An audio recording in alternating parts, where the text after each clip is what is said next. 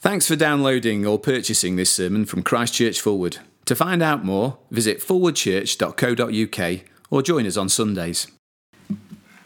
Today's reading is taken from the book of Revelation, chapter 3, uh, which can be found on page 1235 of the Church Bibles, and it begins at verse 7. Revelation chapter 3 verse 7. To the church in Philadelphia.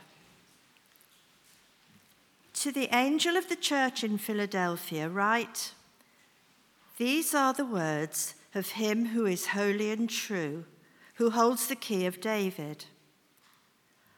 What he opens, no one can shut, and what he shuts, no one can open.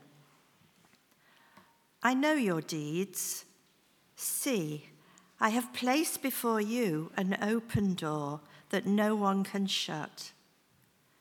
I know that you have little strength, yet you have kept my word and have not denied my name.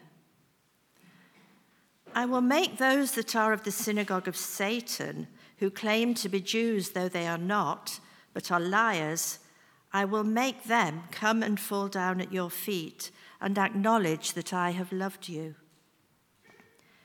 Since you have kept my command to endure patiently, I will also keep you from the hour of trial that is going to come on the whole world to test the inhabitants of the earth.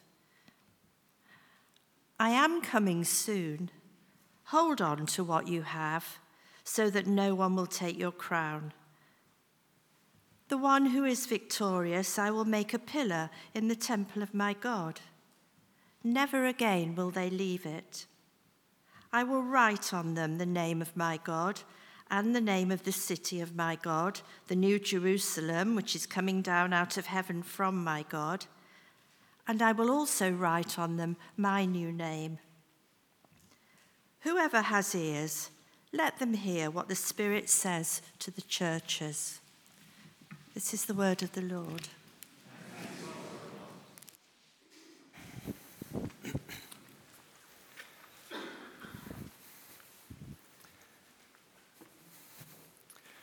Thank you, Janet, for reading. Do keep your Bibles open there. Well, good morning, everyone. It's lovely to see you this morning. My name is Justin, if we haven't met, um, as Rob mentioned. And in our morning services, we've been traveling through the book of Revelation together. These words here in chapter 3 are Jesus' words and the Spirit's words that He is speaking to us today. And these words come to us, as it says in chapter 1, verse 4, with grace and peace from Him who is and was and is to come. These words are for our good they are his good gift to us. Well, let's turn to our God now in prayer and ask him to enable us to hear these words and listen to him. Jesus says, Do not be afraid. I am the first and the last. Our God and Father, thank you that your word to us in your Son is one of grace. Please, will you help us to know your Son's presence with us this morning? Please, will you help us to hear his voice, to see his glory and grace, and to hold fast to him in faith? Please, will you do this by your Spirit's work in us and among us? And in Christ's name we ask, and for his glory. Amen. Well, I have here a set, I think I have a set, of keys. Um, they were given to me when I started here back in January, and when they were handed to me, I thought, this is probably not a good idea because I'm going to lose them at some point. They're the keys for this building. Keys represent a few things. They represent authority and responsibility. They represent security and safety. And they represent belonging. One time, our family was on holiday in South Africa, and we were traveling back from my hometown to Cape Town, where we were living at the time. Um, it's a beautiful drive if you haven't done it, but it's about an 8 to 12 hour drive. And we had two small children in the car with us, so it was more on the 12 hour side. Um, and it was a long day. We were two hours outside of Cape Town, and I realized something. And I said, I have something to tell you. And Carmen's dad was in the car, so this made it worse. Please don't be angry, which is never a good thing to say. I forgot the keys to our flat in Port Elizabeth. 10 hours in the other direction. See, that key was quite important. But thankfully, there was someone in Cape Town who had a master key. They were the one person who could let us back into our flat. They were the hero that day.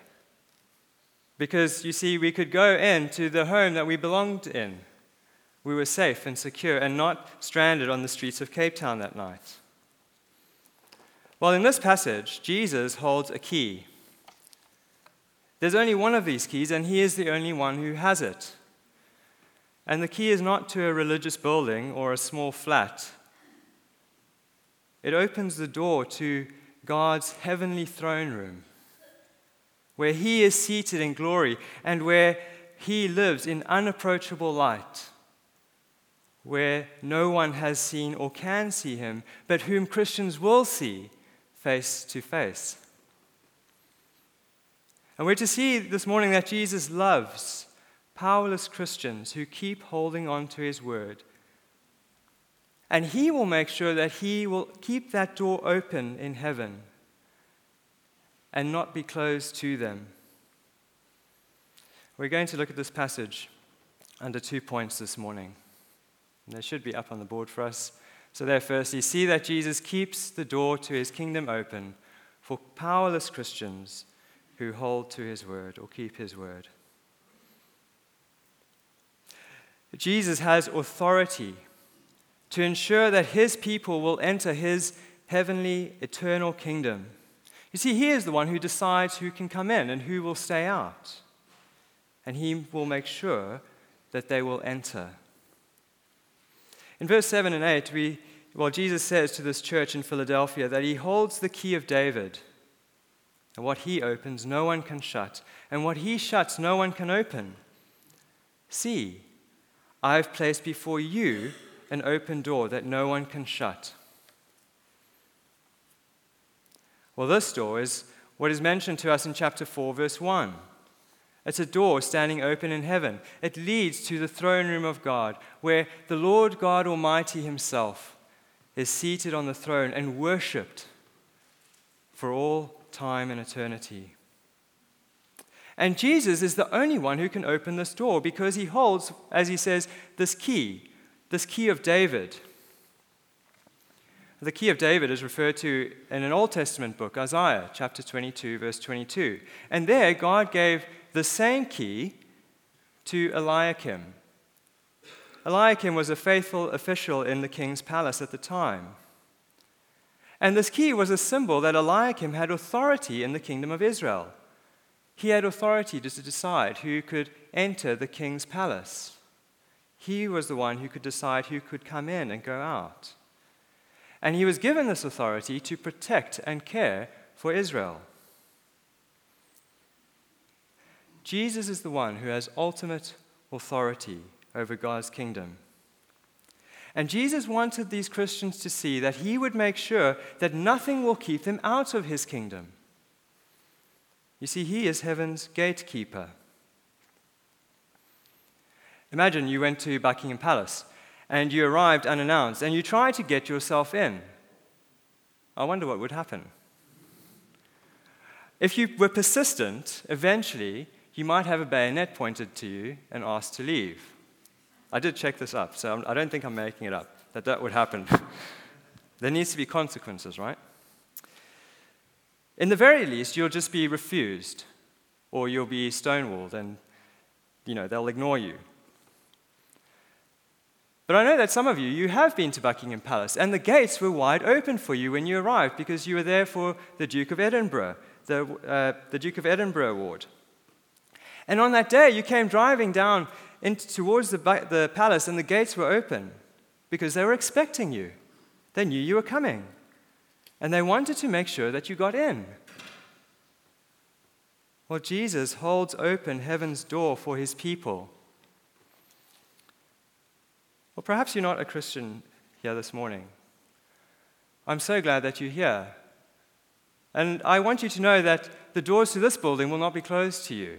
You are always welcome. But if I can just ask you, what do you make of Jesus? Is he a carpenter? A wise man? A great philosopher? A fib? You see, Jesus tells us that there is an eternal kingdom, there is life after death. And he is best placed to tell us these things because he is the one who died and rose again. He is the living one. But we need to see, and you need to see, that there isn't a panel in heaven where Jesus and Muhammad and Buddha are sat around a table and they're going to talk it out as to who gets into heaven and who gets into this kingdom. You see, everyone one day will be face to face with Jesus. And either he will let you in or not. Now, Christians don't think that there are many paths to God. And even if there were, there is one door where the paths lead to, if that was true. But there is still one door, and only Jesus has the key. And the reason Jesus was keeping this door open in heaven for them was because in verse 8 we're told that they had kept his word and not denied his name, which in verse 10 is that they have kept his command, this word to endure patiently.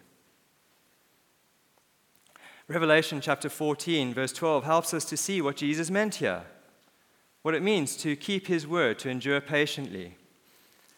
It says, This calls for patient endurance on the part of the people of God who keep his commands and remain faithful to Jesus. Or more literally, who keep the faith of Jesus or the faith about Jesus. You see, these Christians, they kept God's word.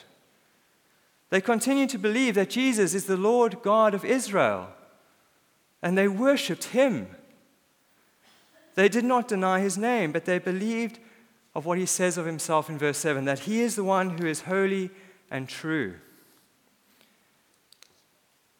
In the Old Testament book of Isaiah, chapter 11, verse 9, the Lord God says to his people, I am God and not a man the Holy One among you.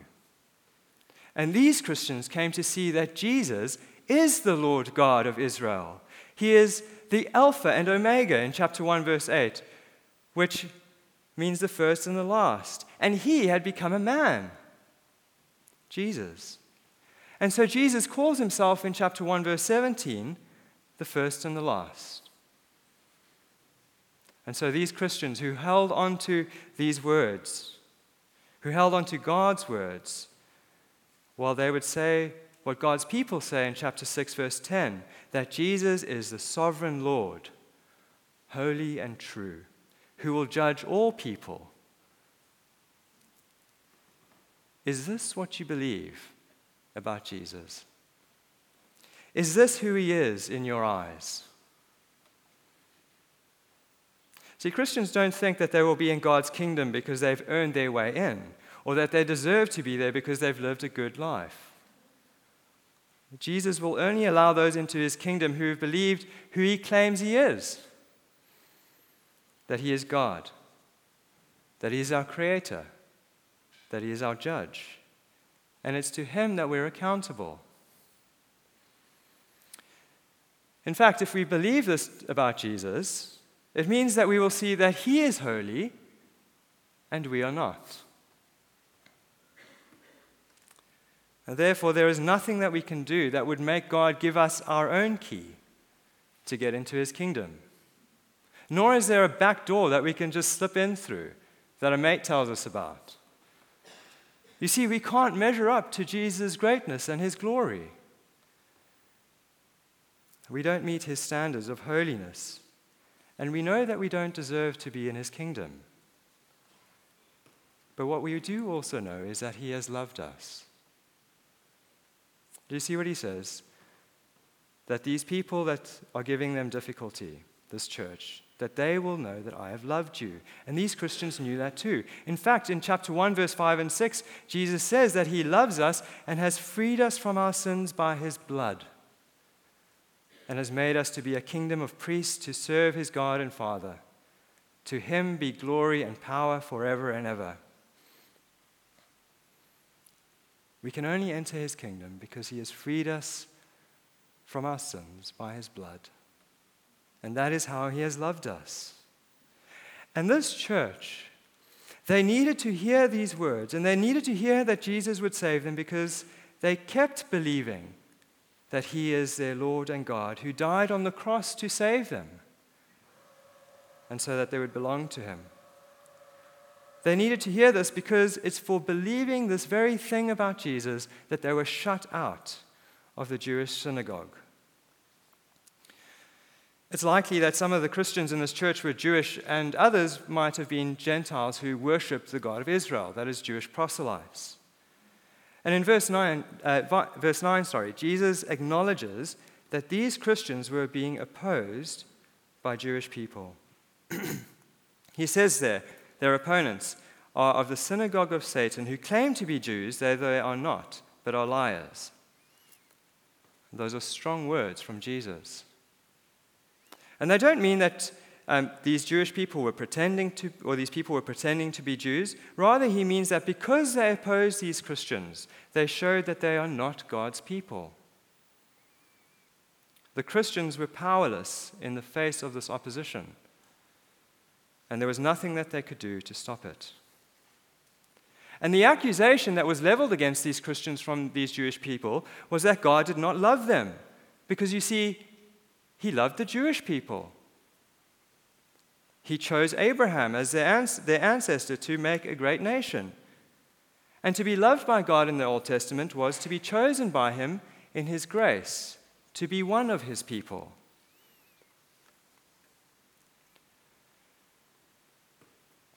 You see, these Christians, these Jewish Christians, were being told by their fellow Jewish people that they no longer belonged to God. He did not love them. And it was proven by the fact that they were powerless to do anything about it. At least it seemed to be proven that way. And that is why part of the vindication that Jesus says he'll bring is that they will acknowledge that I have loved you. There would have been serious implications for these Christians if they were disowned by this Jewish community. People that they grew up with, that they knew and loved. They spent time in their homes together. You see, to be shut out of the synagogue would have meant that they did not belong to part of what they grew up thinking was God's community. The community of people they knew and loved.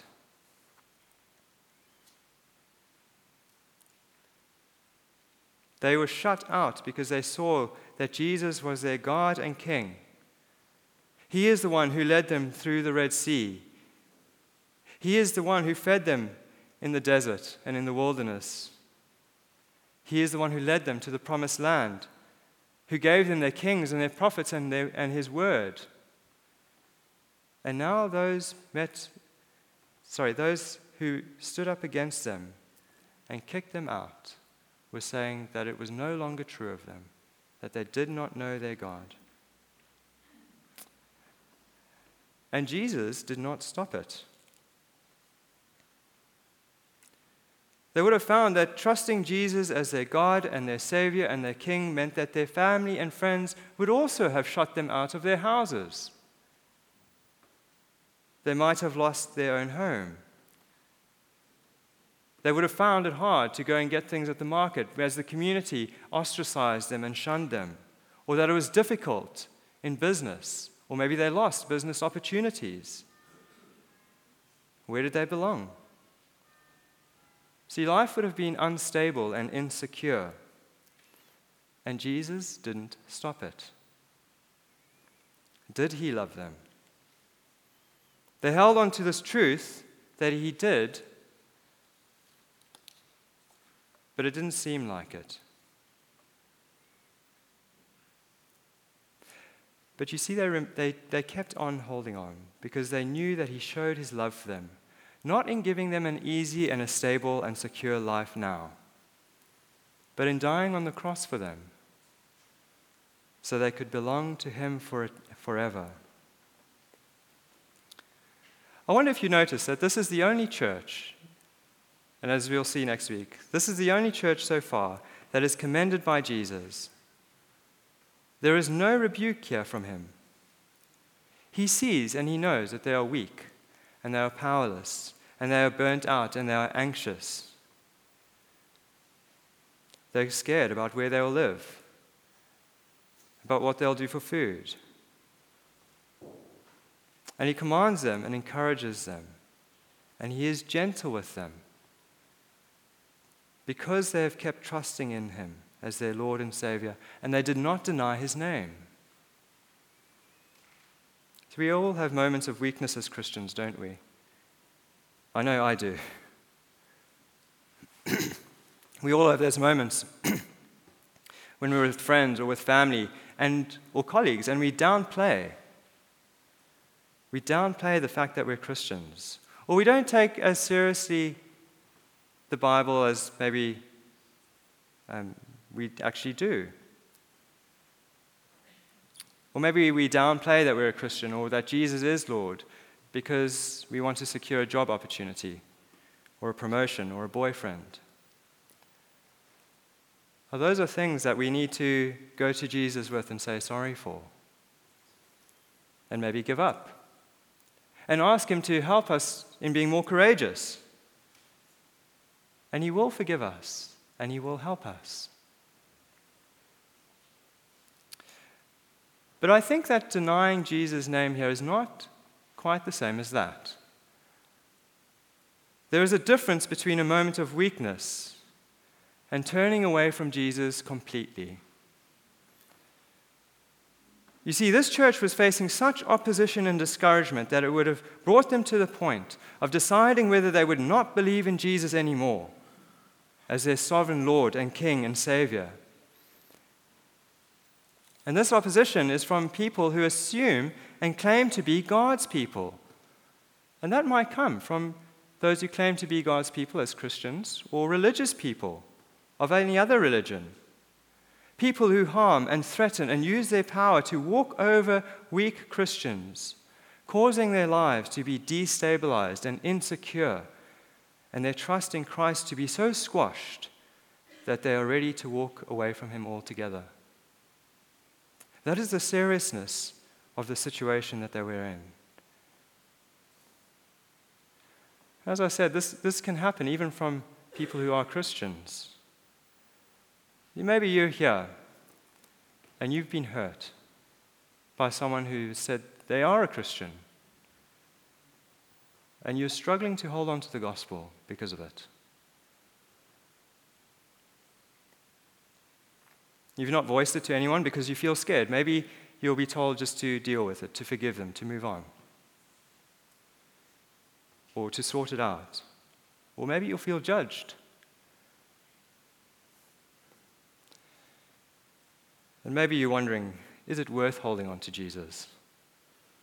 Because he doesn't seem to be with you or love you if this kind of thing can happen to you?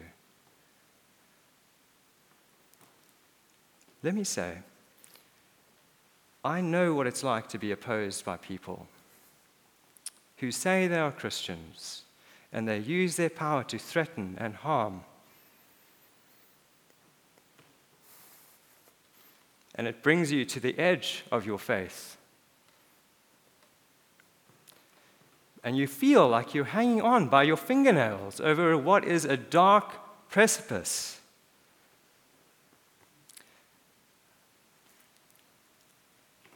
What I can say is that the Lord knows. He knows where you're at, and He loves you. He died on the cross for you so that you will belong to Him.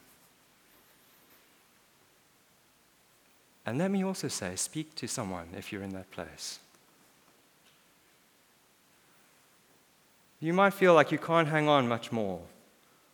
Don't let go. Don't let go. He's holding the door of heaven open for you.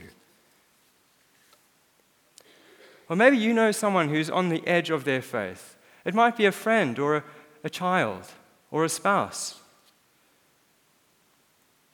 or a parent. Jesus knows. He knows where they are. Try and speak to them. But see how gentle Jesus is with those who are in this place. You see, they might be struggling to see his love and his goodness in that moment. Gently point them to his cross. Because they haven't denied him yet, even if they are struggling to hold on. Or maybe you are someone who has walked away. Let me remind you what I said at the start, and Jesus' words at the start. These are his words of grace to us. And the very fact that you are sitting here hearing this word today is an indication that you can come to him and come back to him. He will be gracious to you. Put your trust in him again. He loved you and He died for you.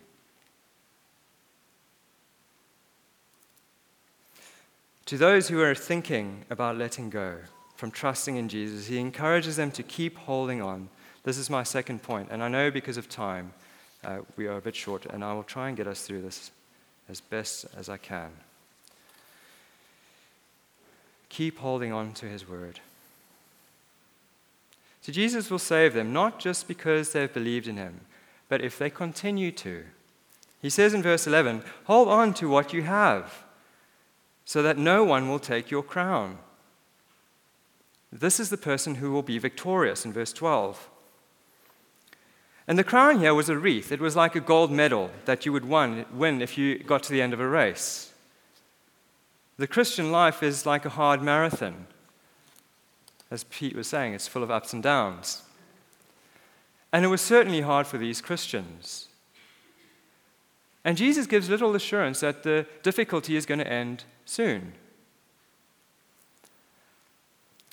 In long distance sports, the way that you carry on is by carrying on. There, comes a point where you just want to give up. Um, I know this from coaches, but I also know this from Google. Um, and their top tip for carrying on in a race is just to keep going. Don't slow down, don't change pace, don't stop. How will you cross the victory line of heaven's archway? Keep believing in Jesus just as you began. You might feel like you don't have much faith. You have some faith. You have faith. Keep believing that He is your Lord and God who made you for Himself. You see, it is those who continue in faith in Christ who can be sure that they will be saved on the last day especially when they are opposed and on the edge of giving up, when it seems like everything else is out to stop you. The other way to keep going is to keep your eyes on the goal, to keep your eyes on the prize, as they say. But Jesus tells us if we keep going, we will have a crown. It's the crown of life mentioned in chapter 2, verse 10, that was promised to Smyrna. And this is actually Google's other tip for keep going if you're in a long distance race. Don't stop. Fix your eyes on the end. And in verse 12 to 13, Jesus promises, he gives promises to those who will keep trusting in him. And they help us see what this life with him will be like. He promises that they would belong to him and that they will belong to him and they will be safe and secure in his kingdom. Verse 12 I will make, a, I will make you a pillar in the temple of my God. Never again will you leave it. You see, they had been shut out of the synagogue in Philadelphia, but they will be forever in God's heavenly temple. And the temple in the Old Testament was the place where God dwelled. It's where he revealed his glory and where people worshiped him.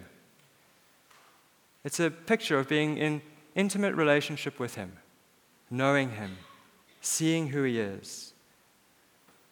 and it is safe.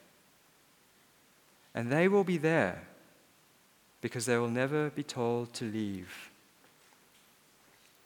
But they will also be important in his kingdom. You see, a, a pillar is quite important for the structural integrity of a building. The question we need to ask ourselves as we think ahead is Does it matter more to us that we belong there, that our security is with Him, that we are safe, will be safe in His kingdom? Or is it in this world that we're looking to belong, to find safety and security? The second promise that Jesus makes is that I will write on him the name of my God, the name of the city of my God, and the new Jerusalem which comes down from heaven, sorry, from God out of heaven, and my own new name. See, Jesus puts a label on us, a name label. He, he says that we belong to him. And it has our address and contact and his contact details, or his address and contact details. See, they have a permanent address, not in Philadelphia, but in the New Jerusalem. They belong to God the Father, and they'll be with Him forever. They have a new permanent home. And they will have His new name, Lord of Lords and King of Kings. They will serve Him there and be with Him and rule with Him in His kingdom. They will be part of this new life and this new community that will be secure. Why would you want to give these up? Why would you want to give these up? So, even if you could gain some security for yourself in this life, even if you could find a place of belonging of the people of this world, how long is that going to last? Not very long, probably. Well, why would you want to achieve that with people who can turn on you so quickly? Jesus will never turn on you. He promises that you will be with him forever.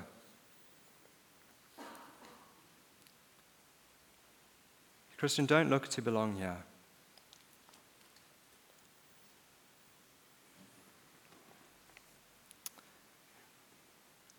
We're to keep going. We're to encourage one another. We're to look to see that He hasn't left us. But we're also to see that he's coming soon. You see, Jesus doesn't just stand at the door checking his watch. What time are you going to get there? He comes to get us. And whether that is when he returns or in death, he will come and bring us into his home.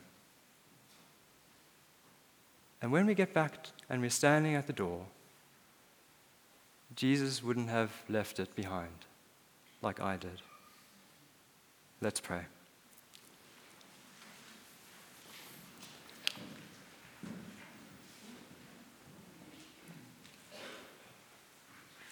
Our Lord, thank you that you are a good King, that you are God and Savior.